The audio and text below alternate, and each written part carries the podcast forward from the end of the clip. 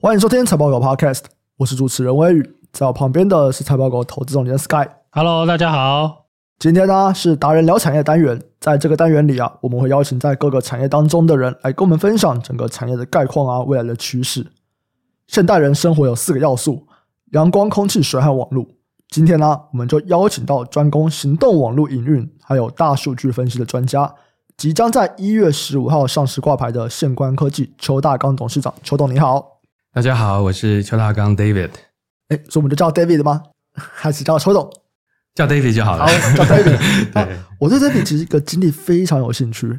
因为 David 是台湾第一个录取美国 MIT 的 Media Lab 的台湾人。 嗯然后当年了，很久以前的事了。因为 MIT Media Lab 其实一直都是一个极负盛名的实验室，就里面有很多故事啊，然后在里面做了非常多的创新，这样子。嗯，我其实就很好奇这边的故事，因为嗯当时怎么知道有这个实验室，然后怎么去申请它？哦，其实今天如果访问内容是 MIT Media Lab，我还更有兴 趣，比我们公司也有兴趣。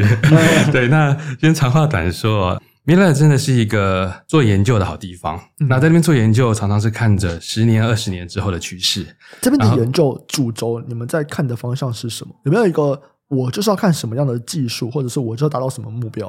呃，Media Lab 顾名思义是以多媒体相关的，嗯但是呢，以 MIT 的角度，他们我觉得相对之下啦，整体来说跟台湾比较大差别是在台湾做研究会比较求精，哪一个领域已经很热了，进一步钻研，然后做到更好。嗯那在 MIT 做研究会求新，就是什么东西没有人做过嗯就要做什么。那有人做过的啊，已经做了八成就不做了。 那因为会有很多其他的人来把它给做完，所以通常 MIT 这种跨领域的，然后没有人做过的主题才是他们的主轴。嗯，而且相对之下，MIT 做研究几乎没有经费上限的。我说，起码就学生的体感来说，嗯，设备都是最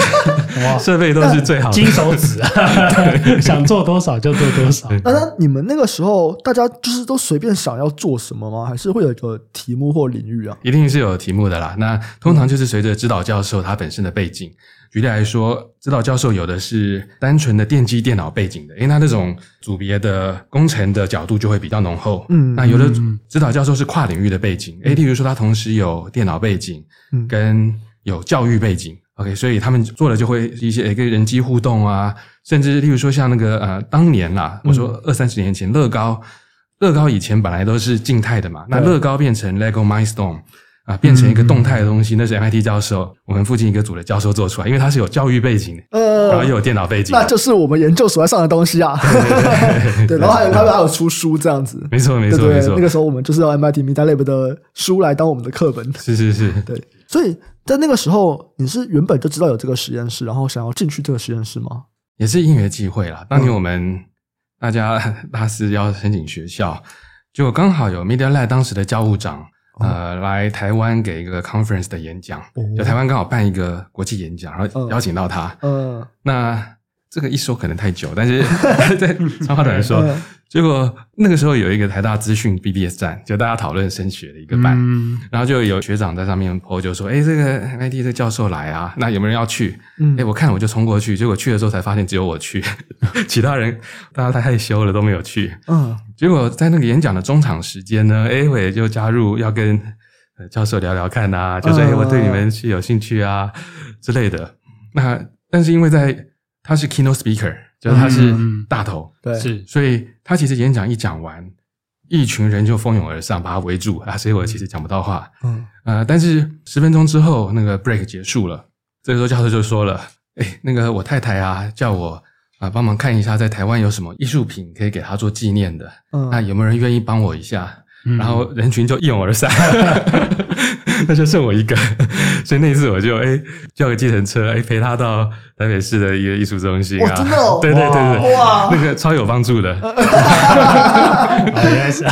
对对对。还是本需要这来个。本来就懂艺术吗？我不懂，但他自己有有，例如说，诶，哪一个艺术中心很有名，嗯之类，他自己有想法，他自己做过这个研究的，所以机会就争取来 的，没错，没错。 掌握在真自的己欸，真的 欸。而且我觉得我们国际学生哦，相对于美国本土学生，一个很重要的一个弱势是在于说，他们只看到我们我们写的文字，嗯他不知道这个人到底是会不会是一个很难搞的人，这个人会不会是精神有问题的人，这个人会不嗯会虽然说技术能力很好，但是人格有什么缺陷？嗯对的，所以如果那一次那个教务长回去之后，应该有帮我说很多好话，嗯 因为因为那次我跟他聊的还蛮开心的。 那起码他会知道说我是一个可以沟通的人，嗯嗯呃，我觉得这个是有帮助的，哦，原本就有想要走这个领域嘛？是有这相关的领域，对什么领因为域？啊？多媒体领域，多媒体。好，可是现在看起来，后来就是现关的技术其实是源于当时 MIT 的东西嘛，对不对？演化而来的对，，是这也算多媒。是体吗？是其实我们当初祖上做的哦是关于这个人类的行为的数学模式。OK，因为在一个电子化的社会呢，反走过必留下痕迹。嗯所以，不管是在虚拟世界的行为，还是在现实世界的行为，其实都有这种电子足迹。嗯那电子足迹背后会有一些数学模式存在。那如何找到这个模式？那如何应用这个模式是当初的主题。其实这个就很像现在讲的数据分析了。没错，没错。嗯，嗯，那当时是看到什么样的一个契机，会让你决定出来创业啊？因为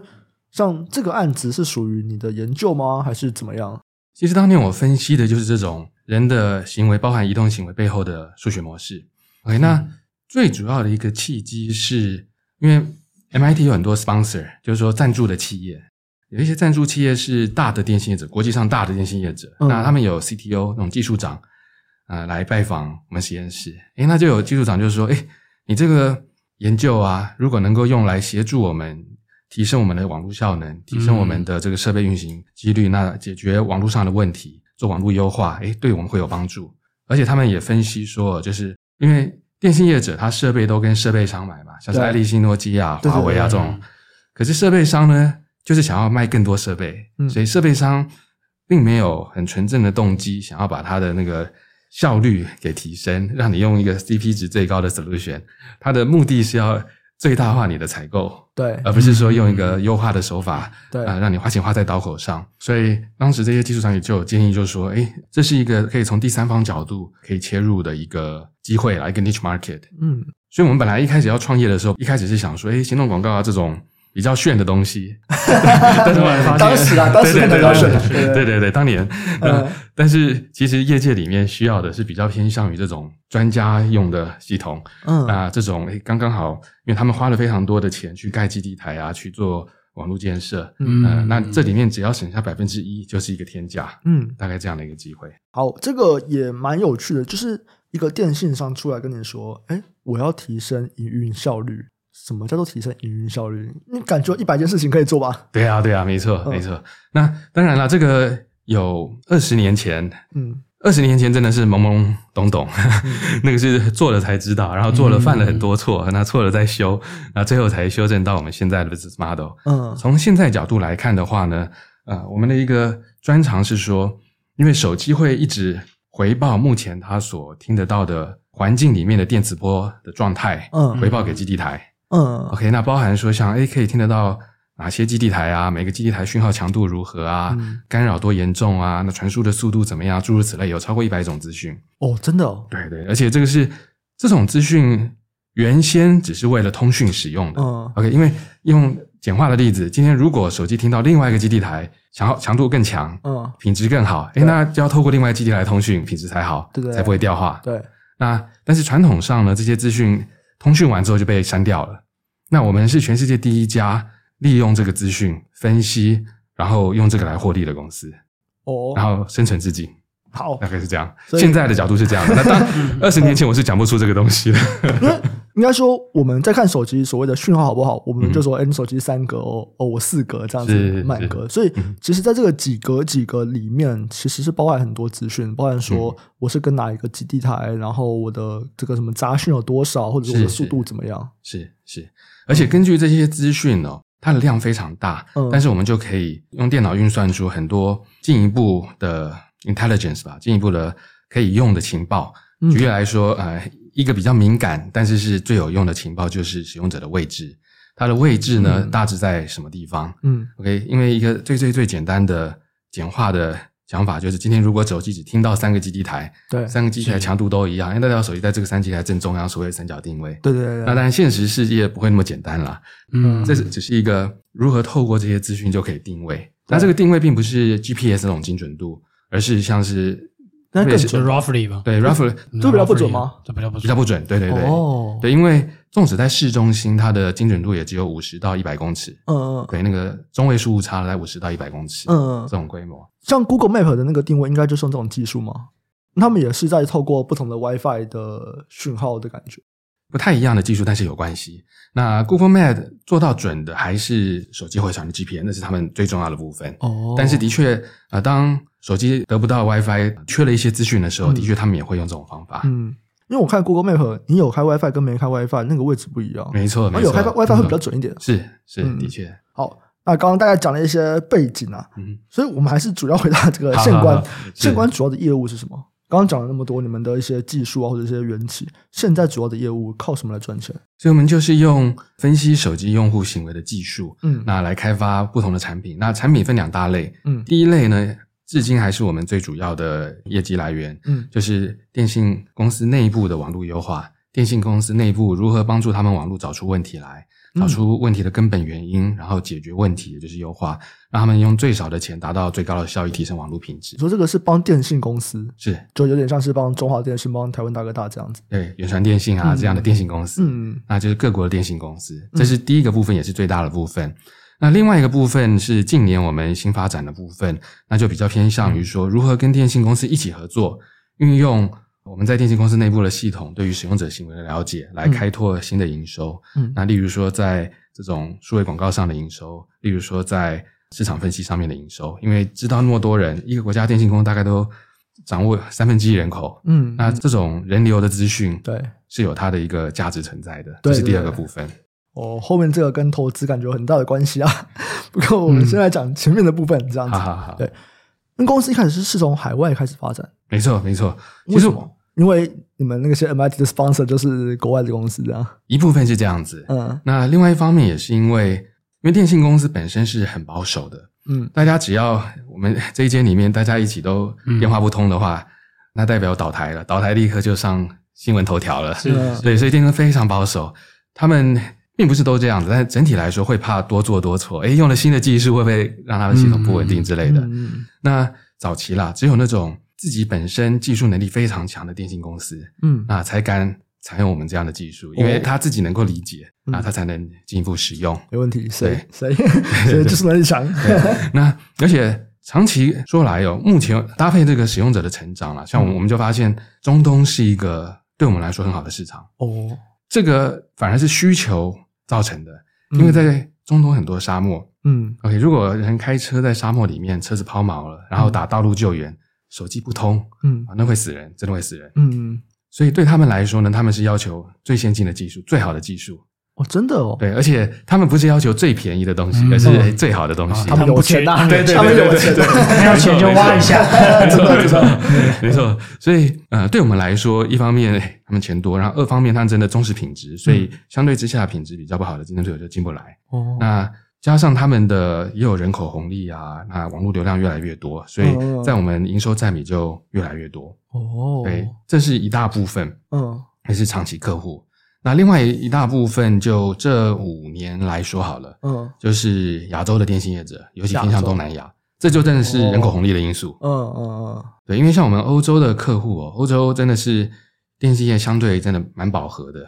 嗯而且他们跟台湾有点像，人口比较老化。但是像东南亚，哎，年轻人多，那手机流量多，嗯那手机的数据量一直在大量增加，那他们付我们的 license fee，就是他们付我们的授权金也就越来越多。嗯嗯，所以纵使一样的客户，但是这几年下来呢，在东南亚客户，哎，付我们的授权金是越来越多的，那欧洲的是越来越少的，你们的授权金是跟基地台数目有关有关系，没错。哦从比较技术的词汇来说，是所谓 sale，就一个基地台可以切成几个 sale。这个 sale 就是蜂巢式行动通讯那个蜂巢。嗯嗯 OK，通常就是用户越多啊，流量越多，它的 sale 就越多。呃是是嗯就是基地台是实体的那个物理的东西，对那 sale 是从基地台切出去逻辑的东西。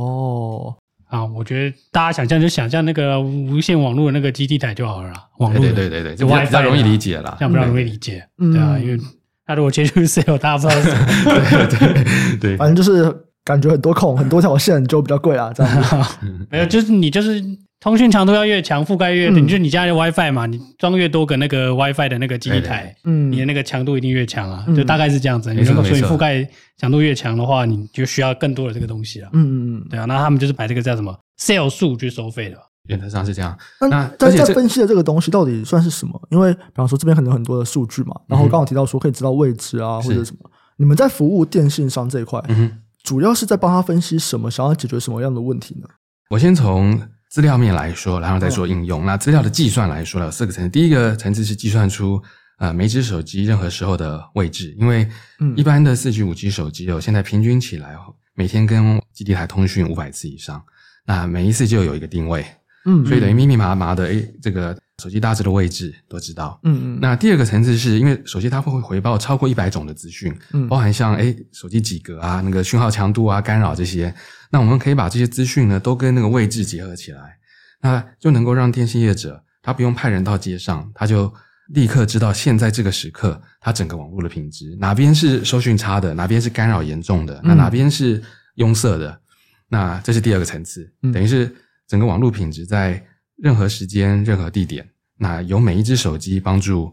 啊电信业者来找出它网络的问题，还有根本原因。嗯那第三个层次的资料是关于环境的进一步分析，因为透过这些回传电磁波的资讯，我们系统会进行一些分析，那就可以估计说，像这只手机目前很可能是在室内还是室外，它是移动的还是静止的，移动快慢这一类更 high level 一点，因为今天移动的人他所需要的一些资源，跟他静止的人或者室内跟室外是不太一样的，啊，移动也不一样吗？会会比较不一样。你说对电信商来说也不一样。应该说，呃对电信商来说，反正都是硬体设备在解决啦。但是嗯移动会造成一些移动额外的 overhead，就额外的负担。嗯例如说，机台之间在把手机嗯换过去从这样对对，换过去的时候，那就叫做 hangover。嗯啊，那那有一些 hangover 的这种负担，哦，那跟完全静止又不太一样。嗯然后，例如说，哎，移动量大的地方，呃，他们可能就要多注意。哎，那在 hangover 的过程当中，会不会掉话？没接好就会掉话这类的议题。哦，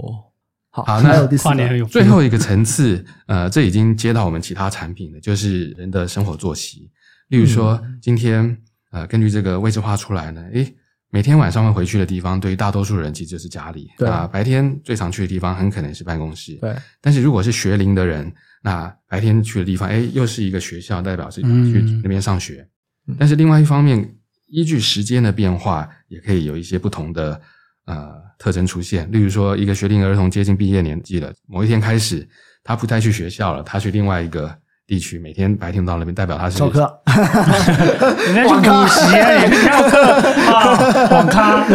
这个，没错没错。如果是毕业前，那可能是翘 课；那如果是毕业时间后嗯，那可能就是去上班了。 OK，OK，OK 对对对。然后，例如说，哎，如果呃常常去郊外的人，嗯周末常去郊外的人，哎，他的生活形态跟我们家里蹲就又不太一样。嗯嗯，这听起来这个标签可以贴很多呢。对啊，可以听很多， 然后我们用建商的讲法就是标没错签嘛没。错感觉这个有了解非常多各自的问题吧？是是是，呃没错没错。所以这也是为什么当初这些电信业者。呃，他的例如说技术长建议我们先运用在电力公司内部网络的优化，嗯因为这个系统是自动运算的，几乎是全自动运算。那在电信网络内部运算完之后，都是电子数据。嗯那运算完之后，哎，资料删除，优化网络完之后，资料删除，嗯所以基本上就没什么各自的问题。那是机器再去判读的东西，不是给人看的东西。嗯所以这方面完全没有各自问题。嗯，但是等一下有机会谈到我们比较新的产品的话，对我可以再提一下。这几年就到由于广告那边的东西，对对，广告那边其实也可以透过一些机制，那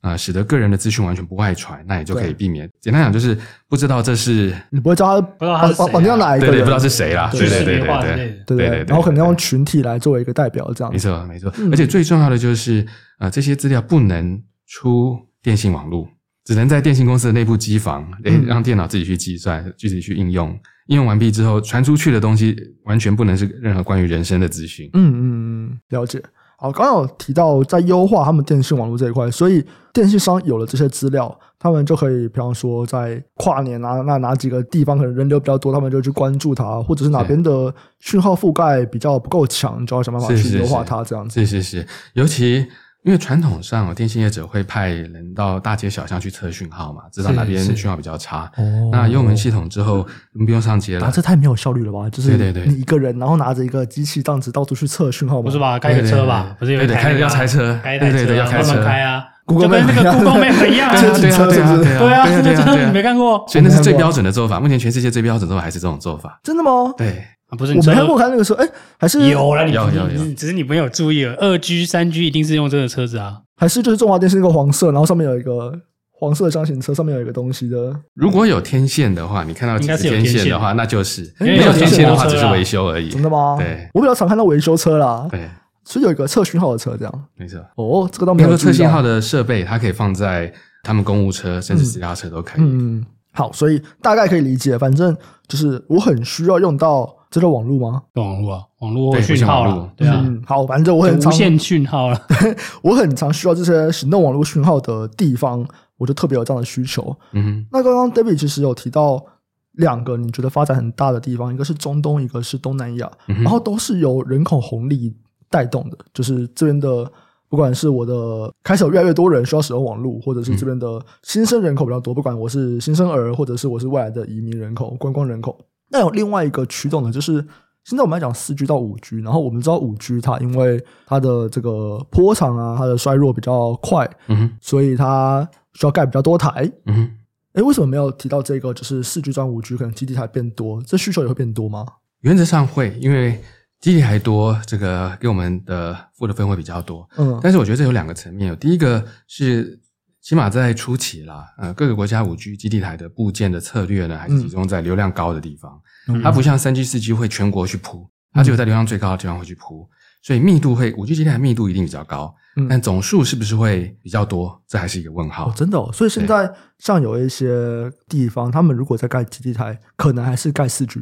新盖的话，通常会盖五 G 了。应该说，在像台湾这种地方的话，对因为台湾的那个讯号的覆盖已经算非常不错嗯了，台湾超高的对对，你在阿里山、玉山都有讯号了，对啊台 湾覆盖超高的对，所以这个情况之下，已经不需要再为了覆盖再去盖基地台，那这个时候都是为了流量在盖基地台了。哦那就是五 G，嗯都只盖五 G 了。那只有少数，像我们有非洲，最近会有非洲的客户，嗯诶那种还在盖三 G、四 G 基地台，哦，他们还在盖三 G、四 G，因为是比较三 G 都还落后一会点。会，不是啊，就是五 G 不行，四 G 四 G 不对对行对接三 G，三 G 不行接二 G，所以你都要有啊。但他嗯们没有网络诶、对啊，对，这个倒是不能看送不同国家有不同策略，因哦为五 G 就是为了负载，为了高流量，嗯是，但是呢，二 G、三 G、四 G 其中一个就可以了。哦是为了就选一个就好了为了那 coverage，它不需要这么多对对对备对援啊没错，没错。对那那个呃每个国家不一样，甚至有少数国家是以二 G 网络作为覆盖， 然哦后主打 5G 这样配合，但比较多是四 G 配五 G 啊啦。嗯，二 G 跟五 G 这也差太多了吧？一个打电话 合理啊，一个上网啊 一，个也对啊只能打电话、对啊，对对啊，啊对啊，只，OK 能打电啊，话。没就问题少啊。数啦，少数是真的有这种例子。呃现在你应该任何一个网页都上不去了吧？二 G，那每一个网页都越来越没大错，了。没错，对啊，是。已经忘记了，太久以前。但是上网页的时候就直接上五 G 了，他们的策略是这样嗯子。对，而且所以也是因为这个原因，所以目前你看起来在地区上面主要成长力道还是会来自于我要新架设网络的部分，新架设网络的国家。呃，如果从区域来看的话，如果谈五 G 的话，我们发现五 G 目前不是报纸上宣称的，而是真正使用者他们在用五 G 多的区域是中东、亚洲跟美国一部分。嗯 OK，那如果是从国家的话呢，五 G 升级最快的国家都是小国家。因为它的新比加 例因为它很比较容易小啊所以，大家比很例小，比较一下高就的不满了，五 G 就一下不满哦了。啊台 湾对对对对，台台湾台湾在全世界啊五 G 的这个布线率大概也是前十名覆哦盖率。对，台湾的现在电信也算还不错啊。有啊，对啊之前我对啊们地轨幺不是在讲无线覆盖率，我们超级高的啊，对啊对啊对我啊们，放很前面。对 台湾啊、新加坡啊、卡达啊、 嗯，呃瑞士啊，哎这些我们都有客户。那小小的都对对，这这些的确是五 G 超级快就覆盖了，但是嗯越大的国家，它其实它的五 G 覆盖就越慢。哦，了解了解。所以这个其实还是跟国家的大小有很大有的关关系系啊的，对。对对，像美国也是是从小家的，像 T-Mobile 哎先开始开五 G，、嗯，那其实大家的他们可能觉得啊钱能晚一点花就晚一点花，所以相对是它动作比较慢。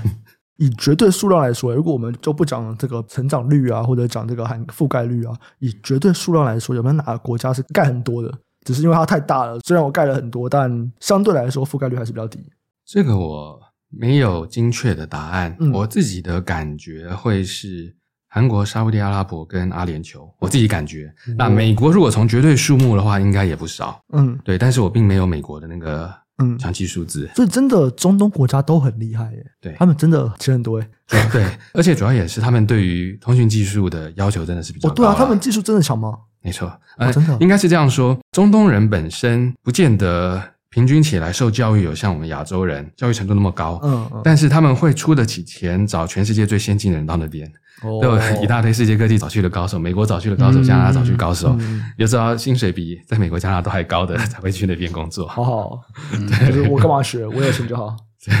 我是弄个专有平台好了，哇，好爽啊！超棒。诶，那在提供这些服务的时候，你们的商业模式是像什么？这个是就比方说是长期的顾问吗？买断吗？还是用软体这样授权的方法？对，我们是用最主要是软体授权。哦，真的 OK，那呃，像刚刚提到的那个以 Excel 为单位啊，或者说嗯概念上以基地台网络规模为单位啦，这我们叫做 capacity based license，嗯，意思是说它的用我们系统在越大规模的一个网络上面，那就、呃付我们越多的授权金。嗯 OK，那这个授权金是一个部分，而且授权金会随着这要看个案都不同，但整体来说呢，会随着它网络继续扩增。例如，它今天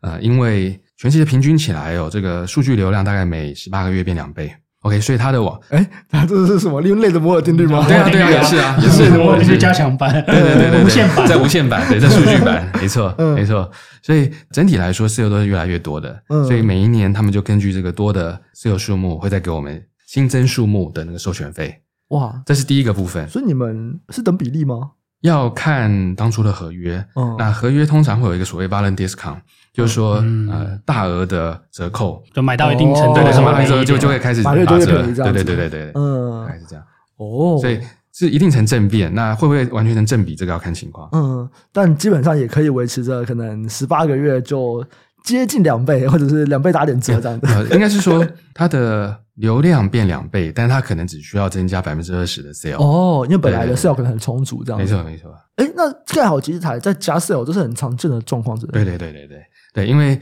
呃一开始网络它也不需要那么多流量的时候，它还不需要把那些设备都加到满嘛，嗯，或者它不需要把那些呃 sale 的数目都设定到满。那因为机台越多，sale 越多，他们要付设备上的钱也越多，嗯，所以当然是需要多少用多少，从少开始。哦，哎，这蛮有趣。这个等于你们也会知道，就是哪些地方快要开始增加 sale 了，不对对对，这我们一定知道。嗯，因为你们其实是拿到数据以后，哎，你们应该跟电信商算同时吧？因为 dashboard 应该他们也看得到，嗯哼，所以就是就会知道说，哎，哪边开始有点负荷快要到一个上限了，然后他们就开始在讨论说要不要来增加，这样增是加多是少？是是。 哦，哎，你们会知道很多东西，你们会知道很多有趣的资讯呢。不是，没有我们的系统知道很多啦。嗯那根据各国的法规哦，或是策略，呃，我们的实际日日常的那个摄入程度不一样。比如说，少数国家像澳洲，嗯，那是只有在我们系统升级的时候才能去碰。而且在疫情之前呢，我们一定要到现场去他的机房，嗯，然后类似那种净身出户，不能带任何东西进去、出去这样子哦。理。解理解比如说申版的那个档案可以带进去，然后不能带、嗯带出任何的东西，因为嗯电信资料真的是呃太保密了。对啊，对啊，那疫情期间，因为 全球连电信业者都在家工作啊，分流上班啊，嗯诶，终于开放，大多数国家都开放 VPN 了。嗯只是说我们 VPN 全程他们都会有那个电子监控加上人的监控，嗯确保说我们 VPN 期间没有任何诶在 scope or 在那个说要做的事情之外的事是情。是，哦对，因为这些资料的确是很敏感。对啊，对啊，那你这个就你可以知道每个人在哪里，然后他的行为模式是什么，可以到人的程度啊。是，对，这比 Meta 还可怕。 没 错，没有啊跟跟 Meta、Google 差不多啦，差不多。但是但是呢，在现实世界的了解，我们的确还更多，我们的系统还更多。因为像 Meta 的话，是你要打卡，它才知道你在哪。那手机是你只要手机是开着，它就会一直会回报。对啊，对啊，对 啊，而且他们还比较依靠网络嘛，你们不一定嘛，你们二 G 就可以了，对不对？ 是是没错，没错你们。知道的就真的很多，知道可怕更。多了。在这一块做的人很多嘛，因为纯软体会不会觉得看起来好像在分析这一块的进入门槛并不算很高？其实这一块，呃，我们主要竞争对手就三家，OK，、嗯叫做 Arizo、Newfield Wireless 跟 Atix。那这三家都已经被美国的上市公司给并购了，嗯那被分别叫做 VRV、呃 Tektronix，然后 Tektronix 又卖给 NASCAR，还有叫 MDOX 这三家公司。嗯那买他们的公司是比较偏向于传统的硬体量测设备商，就做硬体的，哦然后买这种软体公司，因为就说我们早年哦，这个做的真的蛮辛苦的，因为在二零一二年以前呢，要取得这样的资料啊，完整的这样的资料的话，常常呢要在每个基地台挂一个探针，挂一个设备，然后那才这能边是你们自己做的吗？不是我们的，就是那些硬体量测设备公司做的，哦就有一种公司在做这些，嗯，那才能把那个资料吐出来。嗯结果那个设备卖超贵，但是我们做的才知道，那个设备都是几百万美金 这样去卖的。哦结果等于是电信业只要先花几百万美金买这些硬体，然后才能用我们的软体。嗯，所以以前一开始早期的时候，这个系统真的很不容易卖。 嗯但是呢，二零一二年开始，最早是爱立信 Ericsson，那他们开放了从它的软体直接输出我们要的资料的功能，嗯，而且是免费的。嗯嗯那从那个时候开始，我们东西就好卖了，因为电信业者就不需要说先花个几百万美金去买那些硬体才能用我们软体。嗯然后像 Ericsson 开始，然后过了几年，Nokia 诺基亚也开放这个数据，嗯然后又过了好几年，华为终于也开放这个数据。那现在的话是 3GPP，就是五 G 标准制定单位、六 G 标准制定单位，他们已经规定以后所有的五 G、六 G 设备都必须要输出这种资料。嗯，那对，电信商，呃，对对对，嗯，啊对。那当然，最原始用途是为了工程用途，嗯，对，，但是呢，除了工程用途之外，我们也就可以拿来用作啊、呃网络优化的用途，还有其他的用途。所以，例如说，在二零一二年之前，我们真的是硬做的，这个硬撑下来的。OK，只有那种富爸爸等级的电信公司才付得起这种系统。但是也因为我们在资料源就已经 ready 之前，已经累积了大量经验，所以等到那个资料源开始很容易取得的时候，我们就称霸了。嗯，那其他人要进来就很难，因为那时候我们已经在可以说几乎五大洲都有客户了。虽然是我要说少少的客户，嗯，但是，是是有验证过的东西。，嗯那那个时候甚至最近才想要进来的公司的话是没有验证过的东西，电信业者就会怕。嗯，那这也是为什么电信这种领域都是进入门槛非常高，但是进去之后呢，其他人进来门槛也很高，那护城河下得很好。对，就是要经过验证这个东西，其实是非常麻烦的没，错，没错，要让他们能够相信你，没错，没错。嗯嗯，然后像刚刚说去并购我们竞争对手那三家，对，主要就是做量测设备的。当年要在基地哎台那现在不挂需要的他那个们了啊对对对，因为他们怕被取代，所以才去买这些公司的。嗯那其实这些公司当初三家里面有两家我们是首选，是先来找我们的。嗯那但是我们评估了一下，觉得软体公司哦，在硬体公司内部会有文化上的问题，立场上不同。对，那我们的应用场景其实比他们做的还多很多。嗯所以真的要能够做得好，把这个技术好好的发展的话，那还是以一个独立的公司是最好的。哦对所以我们就没有答应那个并购的要求。嗯嗯但是我觉得对我们的好处是，并购之后这几年下来，这三家竞争对手都弱化了， 嗯嗯，因因为就是软体公司在硬体公司内部真的待还不是下有去些文化的问题，对，对，所以起码我所有认识这三家竞争对手里面的所有主管都离开了，这就使得说、呃这两三年我们要赢案子就很容易。哎，那如果我们讲这个市场目前的这个采纳率，它是怎么样？就是基本上基地台一定都会有，我或者电信公司好了，应该是以电信公司为单位，它一定都会有这样子的装备，就是我要量测呃我的基地台的讯号的状况这样的东西吗？倒不会耶，呃，目前以亚洲、中东、欧洲来说的话，大概只有三四成的电信业者有这样的系统，而且是相对之下比较有技术实力的电信业者比较会用这样的系统那。其他的就还是开一台车在对对对对对在对对，主要是靠开一台车的方式。然后，如果是像非洲啊、中南美洲啊，那使用率就非常低了。那它嗯它是用非常传统的方式。嗯，哎，那如果我们讲一个电信商采纳了，嗯哼，它采纳它是全部基地台都会吗？还是它也是只针对它几个重要部分？从经济考量哦，呃蛮多电信业者会先从，例如说首都，嗯，开始，然后 A 觉得首都用的不错，第二年才会开始扩大它 license 对，到 A 全国的各大城市，然后接下来是全国。比较保守的电信也会这样做。嗯，那当然也有，例如说他发现他的同业，他竞争对手已经有全国部件我们的系统了，诶他就一开始就有全国部件，也是有这样的例子。哦，了解了解。所以不管是在我们讲客户的数量，或者我们讲在他们内部的使用量，其实都还有一些空间呐、都还蛮大空间的这样子。嗯哦，Sky 在这一块还有什么问题吗？觉得这个空间应该很大，但我比较好奇的是那个啦，就在既有的网络下，现在是五 G 嘛，那五 G 还有分很多个阶段嘛，哼，对对对，NSA 对啊 NSA，呃，那或者说最新的啦，可能说是说 FR one、FR two、FR 三啦是是，对吧？那如果像是因为 FR three，就是大家会比较，你看像要怎么说？最近大家比较在讨论吧，因为低轨低轨道卫卫星星的关系啦。嗯对，那因为我们最近刚好也有一些一系列的这种东西，就对了。嗯那我们其实好奇是说，哎，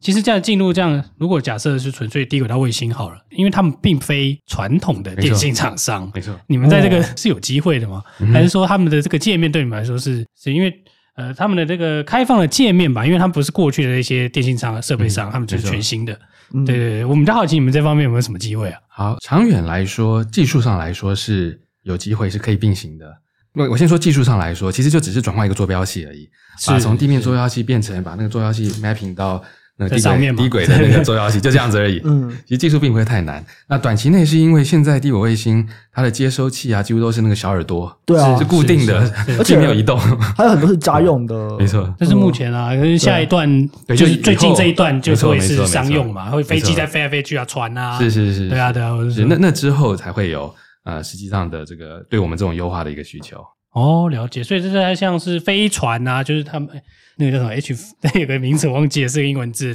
的简写，像这种加强网络的这种，呃未来会很需要这种加强网，因为它等于是说你要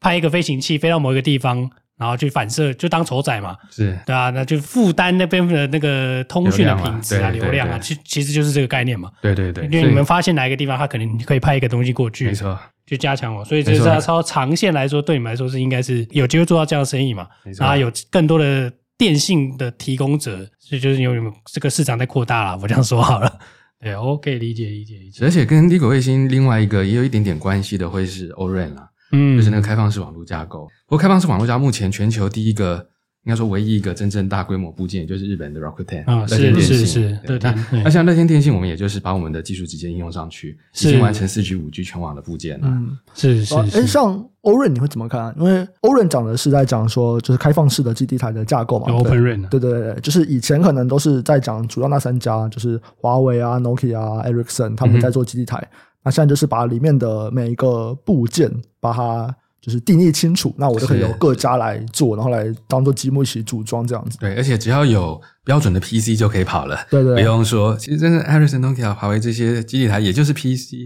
只要应该有说自工己业，电脑啦对，。只是他 们有自己对的对这个架构啦，对没错，没错，所以别人比较难切进来，没他们错就一条龙弄完。没错。那在欧润这边跟传统的我们讲那三家在做的基地台，对你们来说会有差吗？还是说穿了，了，根本上没有差，嗯，因为都需要按照 CGPP 那个 spec，就是无线通讯网络制定的标准来运所作，以出来的东西其实都一样其实是一样的。对，哦。所以未来到底欧润会不会大幅兴起，其实对你们来说很像也没什么差。对，可以这样说。嗯，那当然，会用欧润的电信业者，通常会更喜欢软体，因因为它本身就是一个软体的东啊西，所嗯 OK，OK，OK 以所以 Rakuten 在一开始就买了我们软体。嗯有可能了解，对有对对对有点像那个啦，这也是 mindset 的不同啊。对就比没较错你没就错像没错 server 白牌 server 那些人一样啊，那些 Google 啊、Meta 啊、嗯 AWS 他们就是很强啊，所以我可以制定就是所有的串起来所有的规格嘛、架构、infra 我自己都研究好了，所以你们只要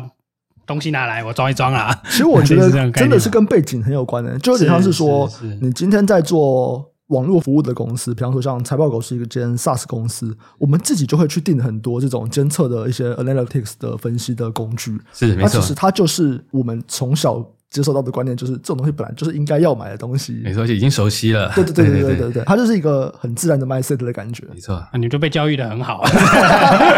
该买啦。这些厂商把我教育的很 好啊，对啊我跟你说，你一定要买那个 GA 啊！那哦就买啊， 就对对对，我们应这该就是买该付的钱。 新的。 对啊， OK，好，目前看起来欧润的渗透率都还是十帕还左右蛮。低的，对对对因对，为欧润技术上的确是强。OK，真的但哦对对，因为欧润用的都是最新的软体技术，但是是大家都欧整合起来很麻烦。没，错 没错，欧润的问题是政治问题，还有整合问题。嗯，那政治问题是因为越大开放的取代率就越容易被取代啊。对，而且大的电信业者已经选择要跟诺基亚合作、跟爱立信合作、跟华为合作。对他们这些主管等于是当初为了这些设备上已经背书嗯了，双方已经同一条船上了。啊那，欧润是要进攻的人，等于是在反驳我当初的决对策。对对对嗯对。但是另外一方面，新的电信业者，那他们并没有传统的包袱，嗯没有那个政治上的考量。那对他们来说，欧润的确是可以大幅节省他们的成本。对但是相对的，由于欧润厂商比较多，那个整合起来就比较麻烦。那真的要技术够的电信业者才有办法自己多做一些整合测试的事情。嗯，所以短期我觉得欧润要真的大规模部件很难，这最样少也要五年十年。这样一个很有钱的新玩家进来耶，对不对？就你比较难期待既有的玩家去大规模的没做成错游人，，没错，所以叫有钱的人说：“哎，我要来做一个电信公司，然后我从头开始做，我技术都超好。是是是，对啊啊其实这就是对 Rakuten 的背嗯景，对啊，我说老古天有钱，他不是他软硬。可是这个低轨老卫星有点像啊，因为那几个都全球在，是啊对啊，是啊就全球在打的啊。嗯那他们三个就没包袱啊，我们也没电信公司啊”，啊，所以你看，就是有钱人啊，对不对？对对就对对 Bezos 啊，Elon Musk 啊，我就是有啊他钱的都是地火星方的啊，啊，我就有钱啊，不然怎然后么我就样有钱啊。所以需要四五个有钱人来做没这错件事哦。没有时候错还。是要有一些这种，就是有钱没地破方坏花式的创人。新，对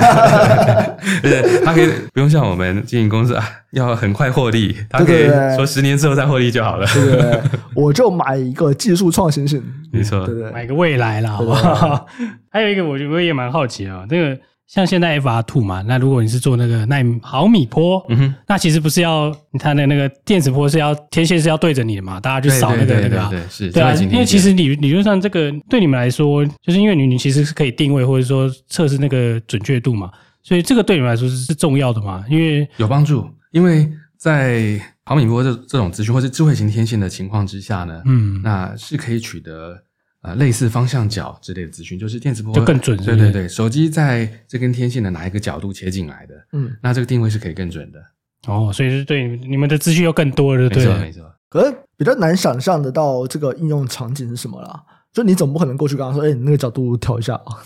哎、我觉得，因为我像上次有听到一些，就是有点像 FWA 的新产品，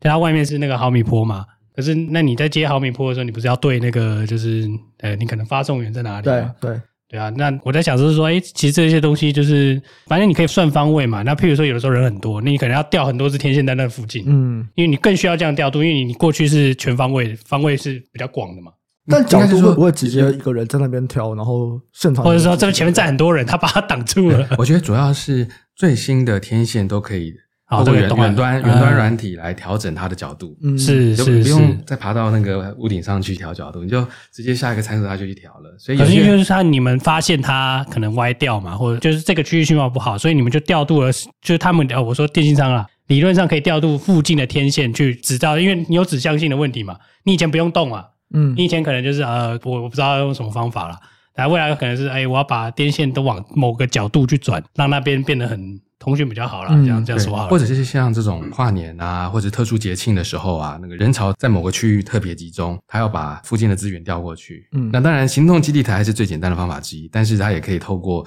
直接就软体设定，附近的就往那边多嗯 cover 一点。那因为我们的系统有用，例如说经验算法，知道说它调了之后会对整个网络造成什么样的影响。诶，如果没有什么负面影响的话，就可以这样做。哦，理解，应该是说怎样调整对于整体网络的负担是最轻的，然后品质是最高的，这是我们系统可以呃用人工智慧方法来计算的。我突然有个问题、哎，就是为什么电信业者自己没有在做这件事情呢、还是成本问题嗯，OK？因为电信业他们最主要的本业就是 operator，就是去操作这些基地台，就像电信业者很少啦会自己去设计基地台。设计手机一样，嗯嗯嗯对对，他们是用现有的设备来做的，对但他们能够把这个设备用很有效率的方式来经营，然后用各种的价钱策略来抢客户，嗯这是电信业者的专长。嗯那当然，各大电信业者都有它的实验室，只是说这些实验室通常不是为了商业化产品而做的，嗯而是为了内部一些比较小规模的是应用而做的。大概全世界只有两个国家的电信业者，呃，有开发这样的系统，那分别是美国跟中国大陆。美国是基于九一一开始的反恐需求，嗯嗯所以我就不说哪几家了，但是他们的 lab 本来也是很大的 lab，而且在美国要参加那个计划是要有 security clearance 的国家安全等级哦层级的、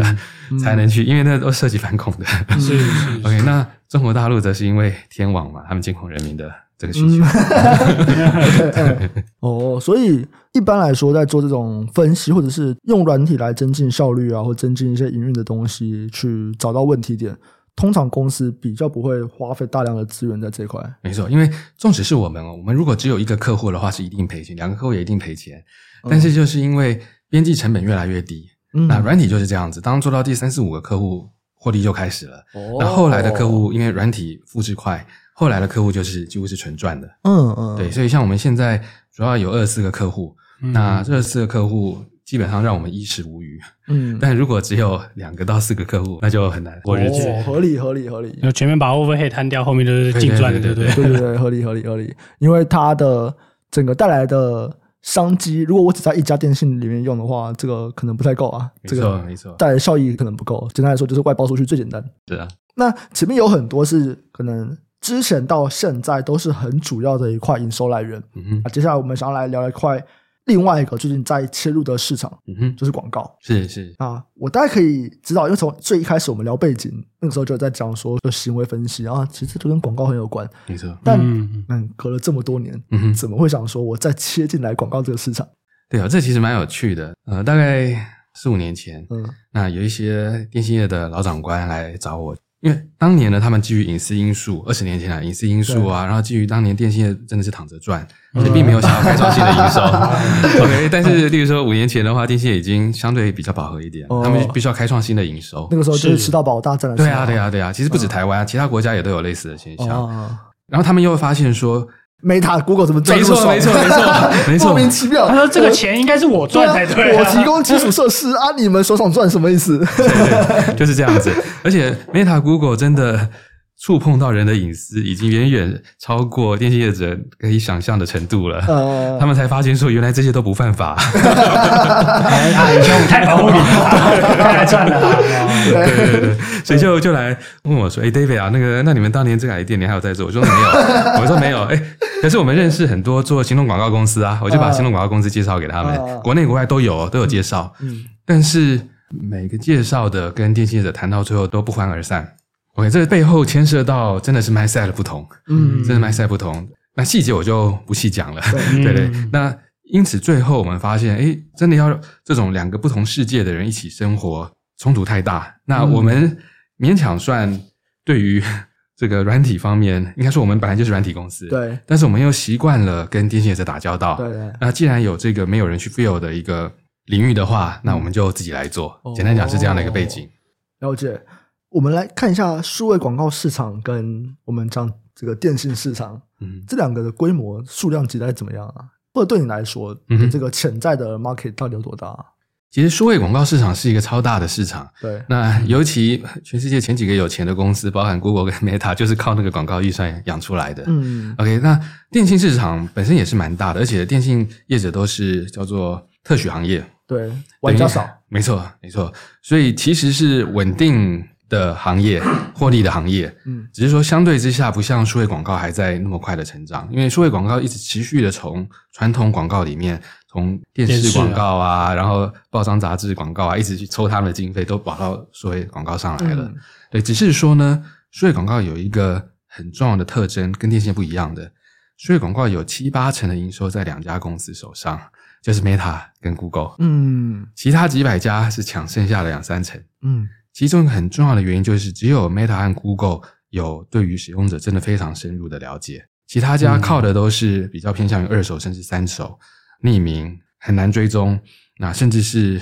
可能是乱填的资讯，嗯嗯，所以 garbage in garbage out 就是说资料来源就有问题，很难跟 Google 和 Facebook 去比。OK，那包含 Google、Facebook 其实他们的收费是比其他家都高一大截的，但是因为它的资料就是厉害，嗯就是精准。那我们认为，也只有电信业者或电信业者跟我们的合作，这个资料的正确率啊、完整度啊、精确度啊，是可以跟 Google 和 Meta 并驾齐驱。嗯甚至在某些层面，像是这个实体世界的这些分析来说，物理世界的分析来说，是超越 Google 和 Meta 的，有办法从他那边抢一块以上过来。我觉得资料的精准，包含说你对于这个人的了解，这当然是一个。可有另外一个也很好奇的是，呃，我觉得 Meta 跟 Google 之所以他们能够赚到这么多的钱，也是因为他们的确承载了非常大的流量，就大家真的要花很多时间在 Facebook、嗯在 Instagram 以及在 Google 上面，是所以。你在我的地方，我当然就可以秀广告给你看嘛。那这么多人来，我流量那么多，我就可以秀广告给你们。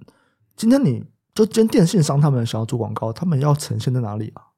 哦，这个部分跟 Google 其实也是竞合关系，就是嗯 Google 的这些版位啊，对广告也叫做版位嗯，，banner 它其实也都是开放出来的，是或者是不同的 App 啊，背后都是有各种不同的叫做 Ad Exchange。嗯类似广告版位交易平台。嗯，那每当像我们现在如果开一个免费的 App 啦，对，那会有一个广告的栏位出现的时候，这个时候要在一百毫秒之内，这个它的这个栏位会开放给一个广告平台，然后大家就要来 bid，大家就要来竞标呃，谁出钱最高，这个版位就呈现谁的广告。那嗯这个叫 RTB，没错对没错，real time 就 bidding，对 real time bidding，没就错这个东西是。因为我以前就会知道说他们有这个东西啊，就有点像是 Google 他们会有一个平台，就是我会丢出来说，哎，我这个版位我要卖，那没错平台就来没错竞标。可是这个东西都是在像你刚刚说的，可能一百毫秒以内要去完成的事情，它是一个非常快，是由纯机器去做，而不是人来操作。没错，可是今天电信商是有办法去到说，哎，我知道你的位置，所以我要去 bit 这一个地方也会有哦，嗯就他连地址他都会拿出来做一个资讯，再做一个竞标的资讯，这样。呃，如果就电信商旧的传统的方式是没办法的，嗯所以我们跟电信商合作。嗯那我们的系统就是安装在电信网络内部，对那每天持续的七乘二四在跑，那持续给人贴标签。但这个对贴标签 呃不是负面的说法，对不 对？所以他这个是标签，对对对对对对，一直在贴标签，啊对。他啊就是各种 take 翘课 meta data 这样子， 没错，对没不错。对所以，因此那个版位出现的时候，只是一个 look up 的一个动作，才有办法在一百毫秒之内就回去。嗯那今天如果发现，举例来说啦，今天是一个社会新鲜人好了，嗯然后他的消费也没有特别阔绰，那他如果对于衣服有兴趣的话，附近有大奈的店，嗯那可以喂给他的就是大奈的衣服的广告，嗯可能我们就会出比较高的价钱，就比较容易得到那个版位。哦嗯但是因为他对这个资讯有兴趣，所以他也比较容易按下去，甚至形成转换。嗯那今天如果是一个比较有钱的人，例如说工作很多年嗯的，那有买奢侈品的，对。那可能附近有卖阿玛尼的，就直接给他阿玛尼的广告，那可能报酬率更高。哎，所以 Google 在就是我说，哎，我要来开始开放竞标这个广告版位的时候，它会有哪些资讯让你们知道啊？它会有一连串资讯哦，那包含以前呢、有所谓的那个 IDFA 就广告的 ID 啦，那现在他们会试着、嗯试着把它匿名化，这对我们是好处的。嗯还有例如说 IP 啊、时间啊，甚至包含这个使用者过去的一些背景资讯。嗯呃，这这个是情况会有所不同，嗯，但是简单讲，呃所，以你们其实可以知道它的地址，呃，或者地点在哪个区域。我们呢，因为跟电信商合作的时候，嗯我们是可以对应到这只是哪一只手机，然后找出它的标签。等一下 哦，所以你们是从手机去匹配人的。对对啊对，，所以才有那些标签可。是 Google 在开放广告版位竞标的时候，它会讲手机的装置 ID 吗？不会，但是只要这只手机是透过这个电信业者的，啊那有不是时你还间是有用 ID，那只手机上网啊，你怎么会不对知对道？对对对，是可以 mapping 的啊，这个 mapping 率不是百分之百，甚至没有到九成，但是是一个但是是一有个足够可影响力以的是有影响力的数字吧？嗯对。对对对，等一下我，因为我现在我还嗯是不是嘛？你要用手机去上 Google 去看一个东西可嘛是？现啊在说，Google 现在说，哎、我这个版位开放竞标，哦你怎么知道这个版位是哪一只手机？因为 Google 提供的资讯就有包含像可能有 IP 这个吧 IP 啊 IP 嘛然后它存取的时间啊，它它的这个手机类别啊，嗯一系列的哦资对讯。那这些资讯对一其下就实知道对对了对所以可能就是从 IP、从手机的型号对对对之类的去猜这样子。对对对对对，这还有运时间算量感觉很大哎、对啊对啊。哦，因为但其实其实这有种 这么多资料要没错没错。但是其实这种资料就是一个 lookup 啦，所以相对快。这比、哦这比真的去做什么经验算法那些人工智慧分析来的快多了。嗯哦，它就是只是对特征值，没错所以就没错扫过去没错就结束了，这样没。错，嗯嗯，蛮有趣的。所以你们是广告商吗？还是电信商是广告商？我们和电商都不是广告商，我们比较偏向于 DSP 的角色，嗯就是我们来协助看哪一个版位值得多投钱。对呃因为投钱之后，他很可能会看这个广告，那这样对点击率就会上升。那相对应的，也就是花比较低的成本，那获得比较高的点击率或者转换率比。方说我们刚刚讲，例如 Adidas 好了、a 嗯哼 d i d a s 想要来下广告，对他们是找你还是找电信商？都有。呃，我们基本上有商业模式有两种啦。嗯第一种呢，是我们跟就是我们和电信商这两者而已。OK，那电信商他自己有企业部门，他们本来就跟很多大的公司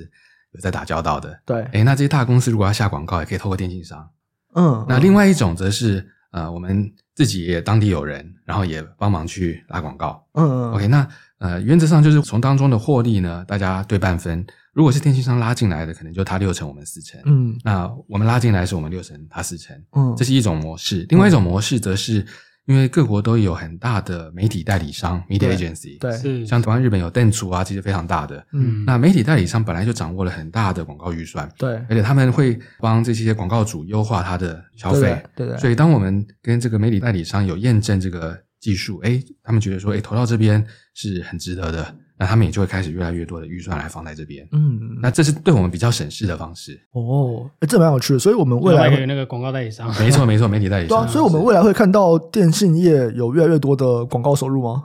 希望啦，希望这会算在对对广告收对入吗啊对他们有这个对收对入吗对现在电信那个财报有点庞大， 对没错没错。所以一开始看不到，不知道在哪里啊嗯。它还有一般的啊，这应该藏到里面了。哦所以像我们是在大概一年前跟印尼的 Indosat 这家电信业者，它有将近一亿用户，嗯那签了合约，那现在还在进行网络整合啦，嗯，那就希望能够在今年下半年吧，或者是明年能够开始开花结果。哦，是比较像那个啦，最近或是前一阵子啊，有很多那种 MarTech 的那种 tool，其实就是那个啊，TPP 还是什么什么 TTP，就是国外对的对的那个上市公司 The 啊， Trade 对， Desk 对啊哦对啊对对对对 Trade Desk，对对对对，他们就在做这个啊，就是没错做 RTP，没错。所以这个已经有出来的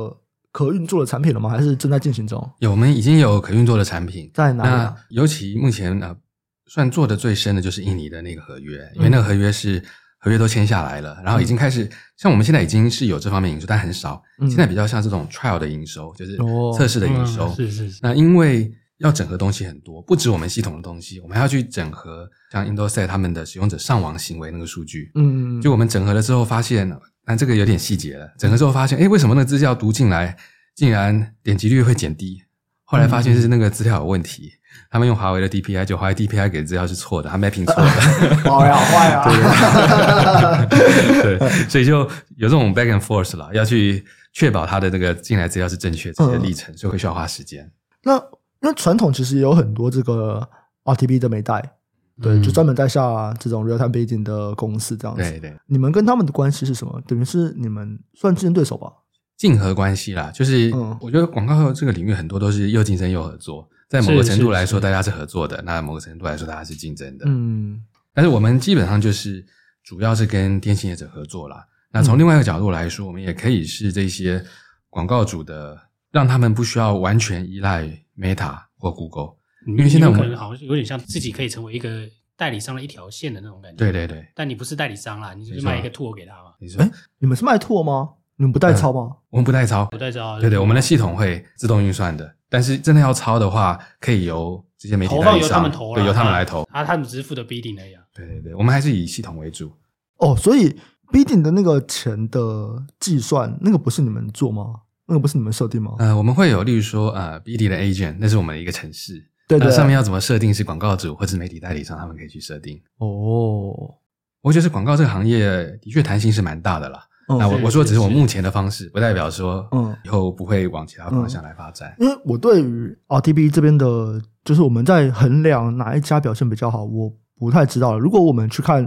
一般的，就是人工的下的广告，嗯就会看 CPA 嘛，嗯哼，对，就看嗯 CPA 说，哎、你的这个转换的价格多少钱啊，或者是 ROS 啊，下的漂不漂亮啊，这样子。如果我们再看 RTB 这边的评估，也会用类似的指标看吗？就是是类似对你一个购买多少钱这样对子。对对对对，因为最简单的，但是越来越少的就是看 impression，然后嗯主流的就是看 click through rate，按的那 CTR 个对对嗯 CTR。对那越来越多的，虽然还是少数的是转换率，对这个最难搞了，对，是是因为这个要买的东西就比较多一点。没错。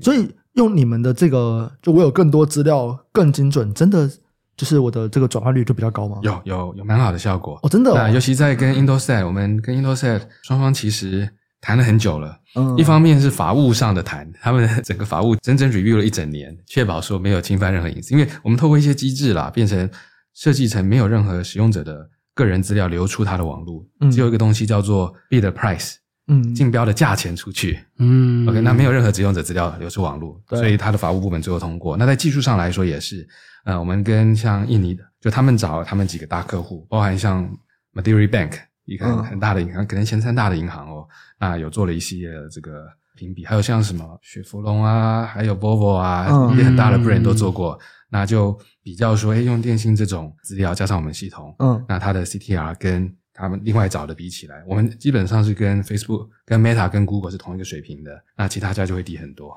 哎、这真的很，哎很有趣呢。这很值得发展呢、欸我想真的，对啊你们、对啊你们没有考虑开广告公司吗？ 不行啊，那不现在开很麻烦啊，它是在全球各地耶。我们现在就是以一个 business unit 啊，嗯那不代表这个 business unit 以后不能 spin off 之类的。因为像这个东西，你系统做出来以后，基本上你就是凤凰地推啊，你叫一大堆 sales 去推啊，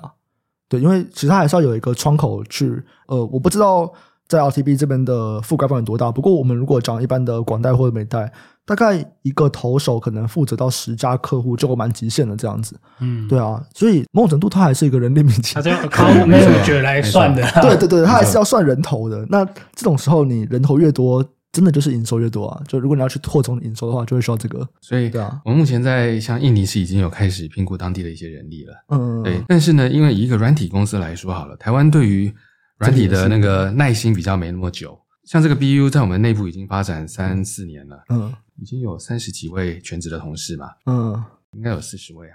搞不好五十位啊，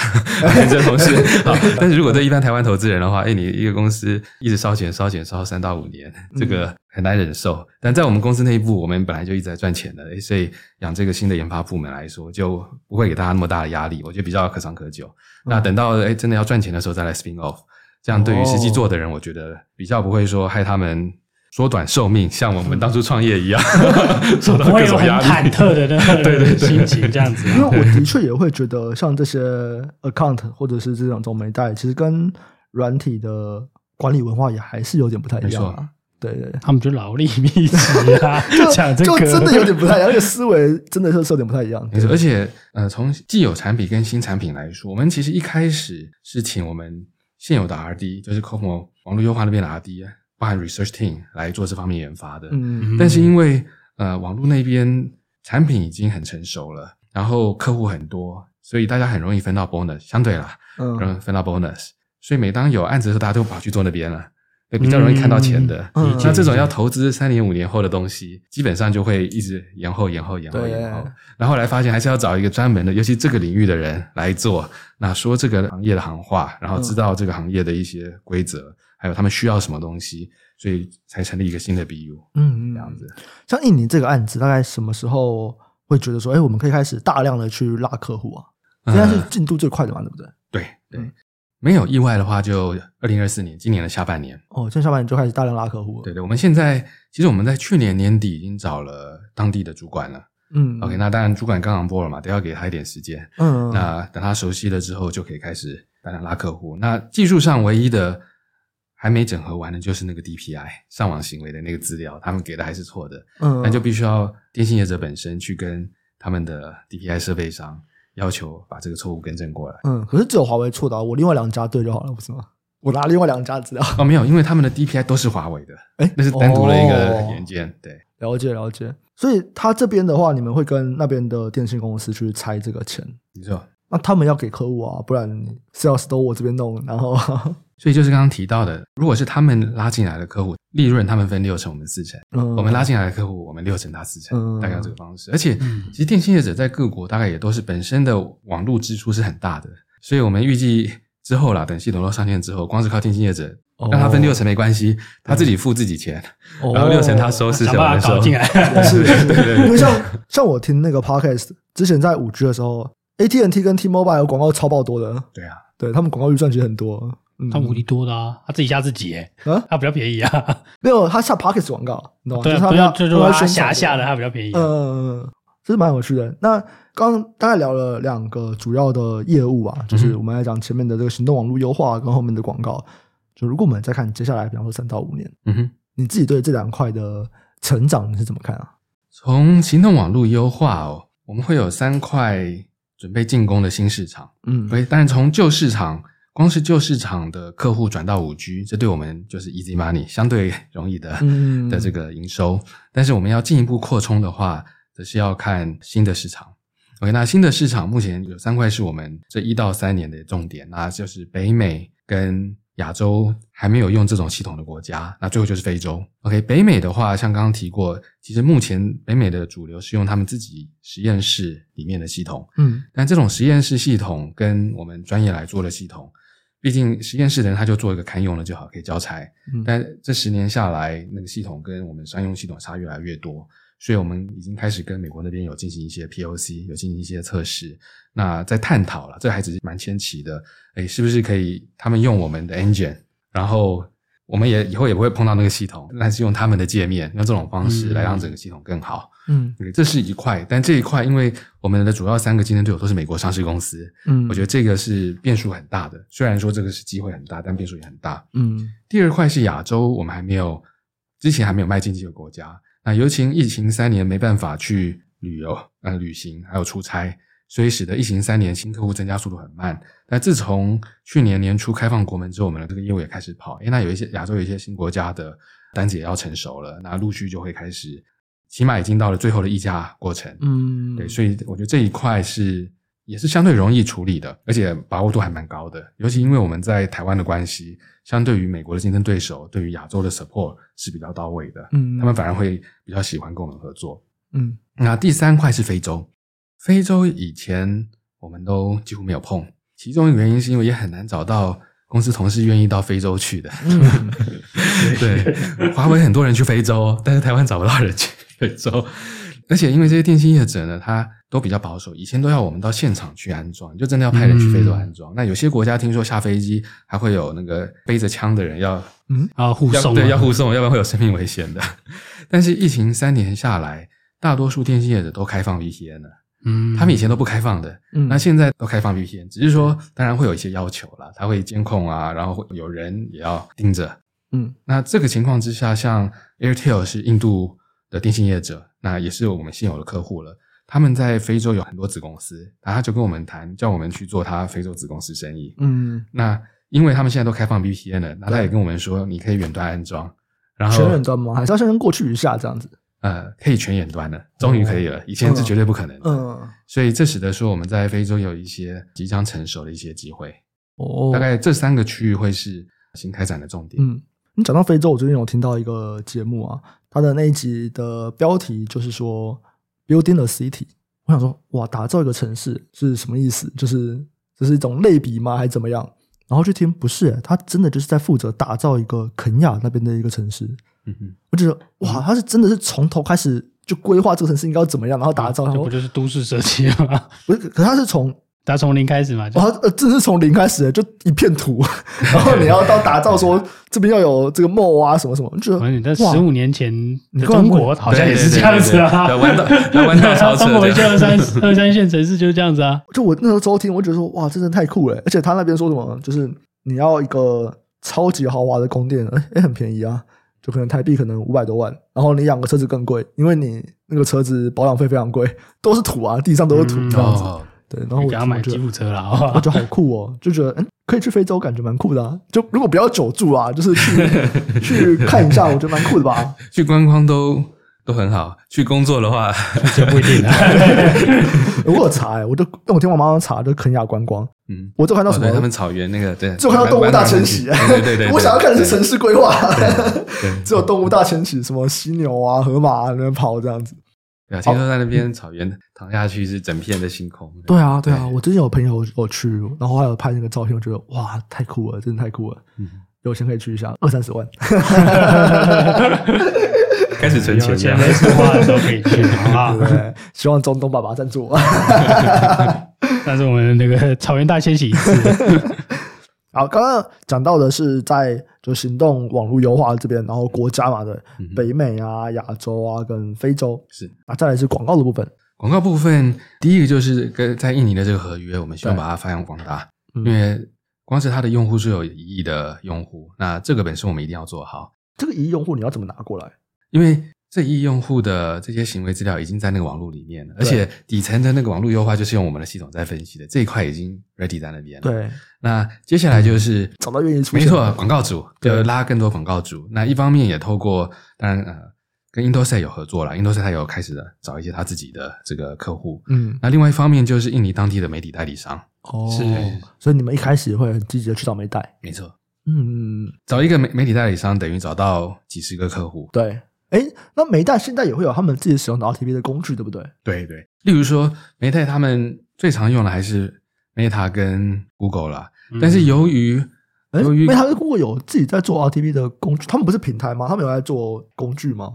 他们什么都做，哦，真的、对，什么哦，都做嗯。那但是因为 Meta 和 Google 现在等于是垄断了，对于这些以前跟他们一起合作的厂商也算越来越抠，在各国都是这样子，很多是广告主也好，媒体代理商也好，都快受不了了。嗯就他那个价钱越拉越高，让中间以前会让 partner 赚的越来越少，嗯是不见得 partner 能够赚下去。所以，呃，我们也有碰到一些媒体代理商，他们觉得不能再让 Meta 跟 Google 为所欲为，因为以后他们就会被 Meta 跟 Google 给掐死。嗯所以，越来越多预算要摆在其他家。那我们也希望能够成为他们最中意的其他家。哦，了解。除了印尼以外，还有哪些国家有在做这个、啊？这个看起来是要找愿意合作的电信商。没错，没错。嗯那我们目前这部分也是 focus 在东南亚。那原因是因为东南亚的智慧型手机普及率啊，是全世界各区域当中最高的，哦真的哦将近九成哦。一方面也是因为东南亚的呃年轻人口多，但他的那个手机不会是 iPhone 啦，不会主流的 iPhone 啦，嗯很多是 MTK 晶片啊、嗯这些，嗯对，比较便宜的。诶，但是就是智慧型手机，然后能够下的广告也比较多元。嗯所以东南亚还是我们 MI 的一开始的主力，然后会从除了印尼之外，就是呃越南啊、泰国跟孟加拉这几个国家，这四个国家是我们初步布局的。嗯嗯，所以你可以知道这四个国家的电商发展状况。对对对，哦而且都是电商来说比较积极的，电信业者也比较开放的。嗯，这感觉起来就是，因为中国现在也都在抢那边的这个电商的饼啊，有啊，前一阵子不是那个谁才被禁而已，李大哥，抖音啦，抖音在匿名人啊，家一直在谈啊，他们一直在 negotiate，他们好像要帮印尼做一个特别版这样。对啊啊，中国真的好喜欢这样子哦你不可以，你不可以这个只卖你们这边的对啊便宜商品，对啊对啊这样不行。 他们后来好像是合资吧，就跟印对啊，尼那边的政府合有资一个在。心梗啊，真的中他想国办法 settle 掉啊。他们真的好喜欢这样，就是只要跟中国有关的，就是哦没关系，我们帮你特别切一个版本或特别开一间公司这样子。嗯，好，那刚刚聊了蛮多这个业务的方面啊，那其实也蛮好奇啊，因为一开始就你们是在海外开始，然后现在嗯有很多海外的生意，嗯哼就为什么会在台湾资本市场挂牌啊？哦，这有几个因素、哦。那第一个原因是因为我我们长期以来，其实在台湾刻意低调不曝光，因 为九成客户在海外了，台湾曝光没什 么。那嗯你们台湾潜在客户也就那三家而已、啊。对对对，顶多能参加。对，嗯那呃，也因此在台湾越来越没有知名度。嗯那找人的时候越来越难找。嗯 OK，那透过在台湾资本市场上市的话，对于真才跟留才有蛮大的帮助。那自从我们上新贵之后，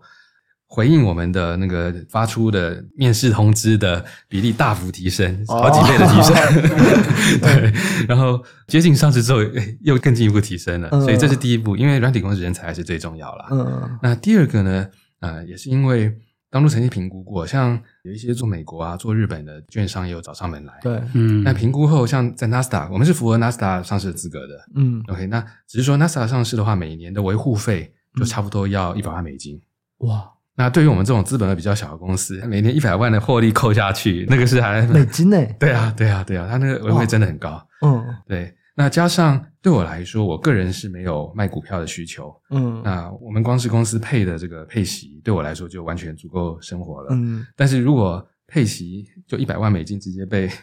NASA 维护费给扣掉的话，嗯那就蛮伤的。所以我反而觉得，诶，那在台湾上市的话，又有在台湾增加知名度的效对果，找人的效果，那整体说来也最经济，嗯，又是自己熟悉的市场，所以我们就在台湾哎、上市。这 很 real，、这很私人的那个，就对是呃，我、因为我就是领股息就好，我们要卖股票这样，对对对那不然就在台湾好这了，很 real。 不要啊这个，对，因为嗯因为今天有一些朋友啦，嗯那他们如果目标是资本利得，对，那的确在 NASDAQ 上市的那个倍数，对啊什么倍数都比台湾，尤其软体，对啊对啊那个倍对数啊差很多。呃，应该说你如果经营的好的话啦，没错对经营的好没错嗯，这个经营就是单纯的行销经营的部 分，对对对。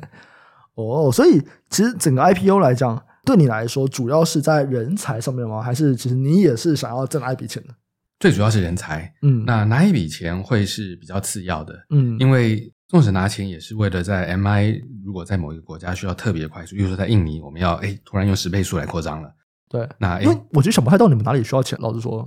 你们就是招那个就是人呐、业务就是吧人，呐、对对对嗯，顶多就是衔接的资金。在等到客户付钱进来之前，跟投资中间的那个衔接资金而已。嗯 周转对对对，这几年你也可以看到，我们都在配息啊，都是赚钱的，嗯所以其实是不缺钱。那你们也没有什么重资本的支出啊？对，就是人，哦，你们可以去买煤贷 呀、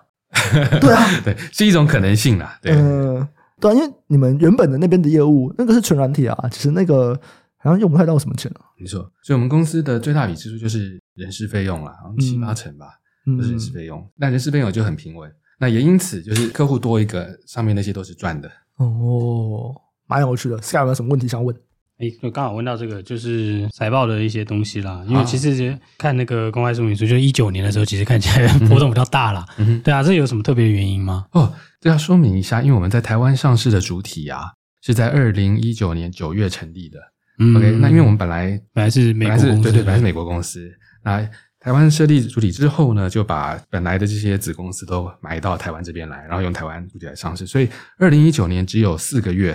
的嗯资讯。那根据会计准则，他们叫做拟制性财报。反正他们有一些算法，就算出了二零一九的数字，但那个数字是会有偏差的，那并是并不是一个是实际，那是一个拟制的，哦像虚拟出来的数字。了所以我们解一般不会去强调二零一九年那个数字为什么那么高，因为那 个那个高不因是为特别不是高哦真的，不是真的。然后了解了解，就可那能是因为分母比较小的关系。哦，理解理解理解，所以它是一个特殊的状况，就对了。是，对，因为刚刚 David 您这样讲，听起来就是，哎，我们的业务应该是要朝着这个叫什么网络使用的程度提高， 没错哦对啊，就或是说无限使用的程度提高，因为那一年特别高了，没错。所以我就很好奇，哎，奇怪的，这个不是应该理论上是要要慢慢的往上找，然后对对 它突然冲起来，对啊，所以原来所有以这样特殊的关系对，，所以二零一九看似特别高，然后二零二零就变低嘛，然后再慢慢上来这样子。是那是，一方面是因为二零一九的确那个是呃理智性的比较不值得参考的数字。那二方面呢，的确二零二零年开始疫情那三年有影响，因为疫情期间很多国家都是在家上班或是分流工作，嗯，那是使是，得它的流量哦都集中在住宅区，对那不是在以前一般的商业区。对所以很多电信业者他是冻结预算的，对啊，像这个我也会想问，所以它是我有可能我今年我导入了这个软体，然后我下一年我不续约这样子，呃，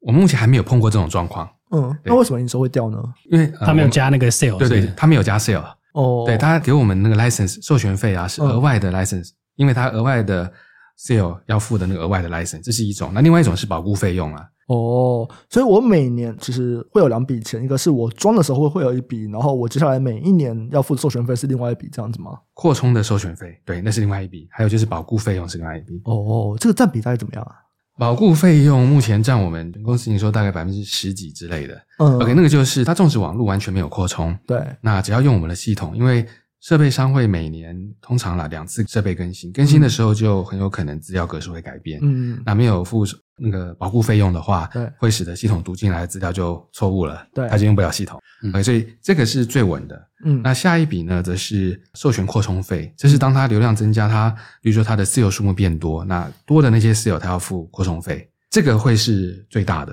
哦，相对最大的。那这两个加起来大概，例如说常常是啦、呃可能第一年费用的三成甚至四成之类的，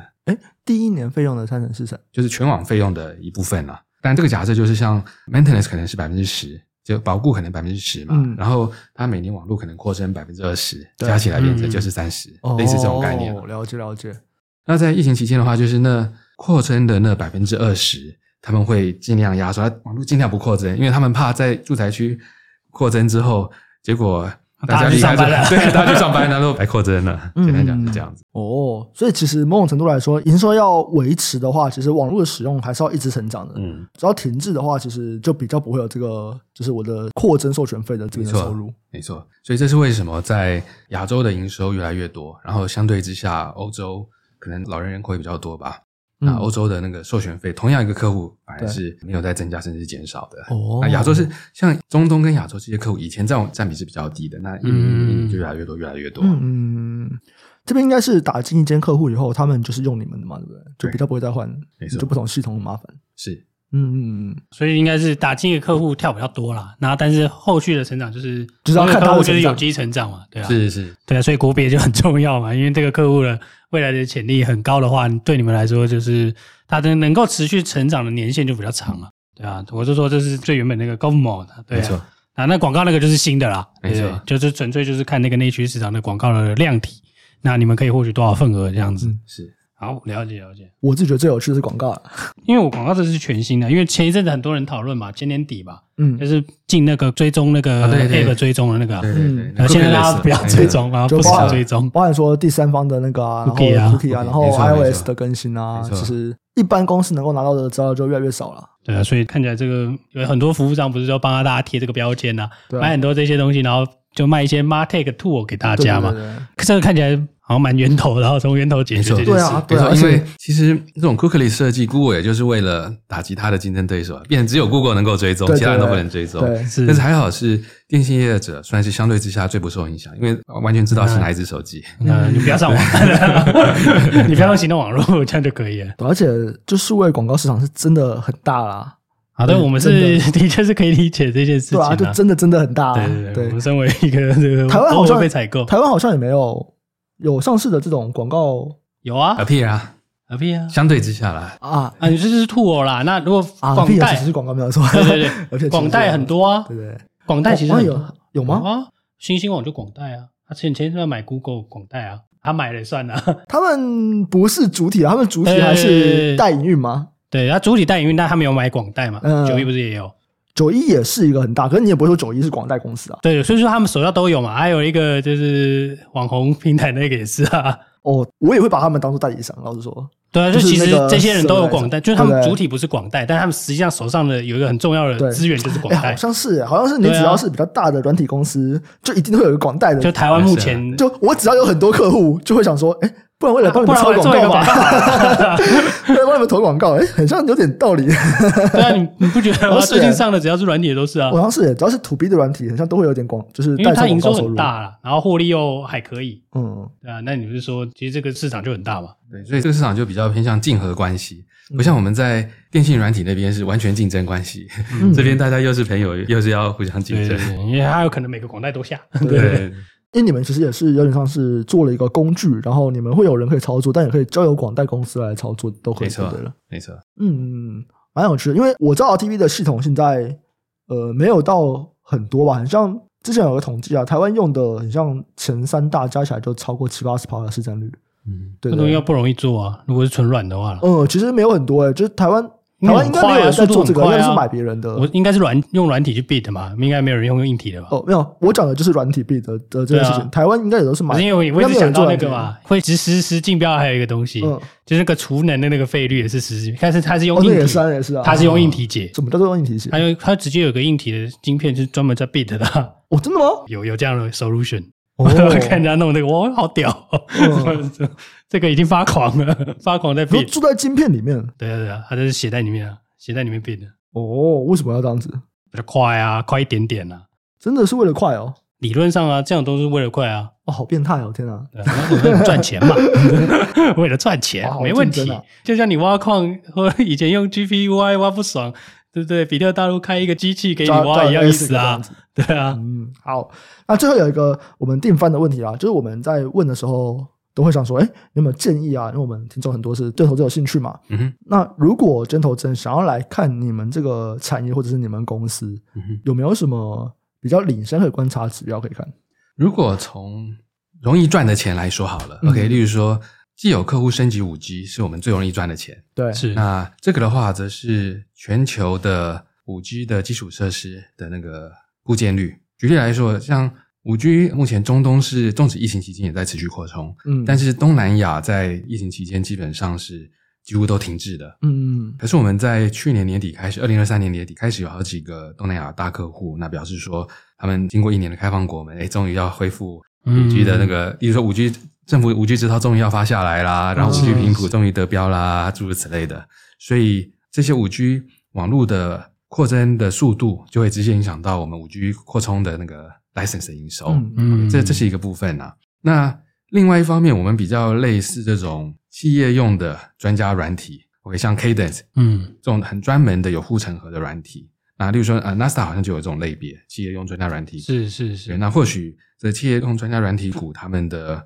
倍数也好，这是我听一些法人提到的啦。嗯他们他们会 参考，他们会参考这种倍 数，然后啊是是来来评估一下，哎，这个目前这个市场在这个领域来说热不热啊？还是说，哦哎嗯，呃要比较保守啊之类的？嗯，了然后了刚了刚解，提那个 c a d e n 就是那个啊 IP 的设计 EDA 的 tool 啊，对对对对对对，啊，或者是 Synaptics 啊那些的，刚刚听起来 David 是在背稿啊，没错没错，哎对，因为没错，不熟悉对对对对我。们陈潇潇会讲这个，没错，没错，没错。对，因为因为讲技术的啊，讲业务的我都不用背，但是嗯讲财务的啊，我就不熟悉了，刚不才用听得出来背了。是在背 稿。 这个硬体设计也没有在 比较比较少接触， 自己比较知道的应该是前面的那个五 G 覆盖率， 这对这也要看国家吧，对不？对就嗯没这个可以接受的？是错看说，哎、你们现在已经打进去的国家，如果他们五 G 覆盖率有提高，那么你们相对来说应该是比较直接受惠嘛，对没。错，对没错，就如果还没有打进去的国家的话，这边就还要看你们有没有办法打进去。没错。嗯嗯嗯，了解。好，那再次感谢 David 跟我们分享这么多关于五 G 啊、行动网络啊，还有这个大数据广告的这个观点。那现官将在一月十五号上市挂牌，也预祝挂牌顺利啊！啊，这集就先到这边啊，喜欢听众记得按下订阅、分享给亲朋好友，给我们五星好评。有业务合作的需求，可以参考资讯栏的合作信箱。感谢大家收听，我们下集再见，拜拜。拜拜。好，拜拜，谢谢。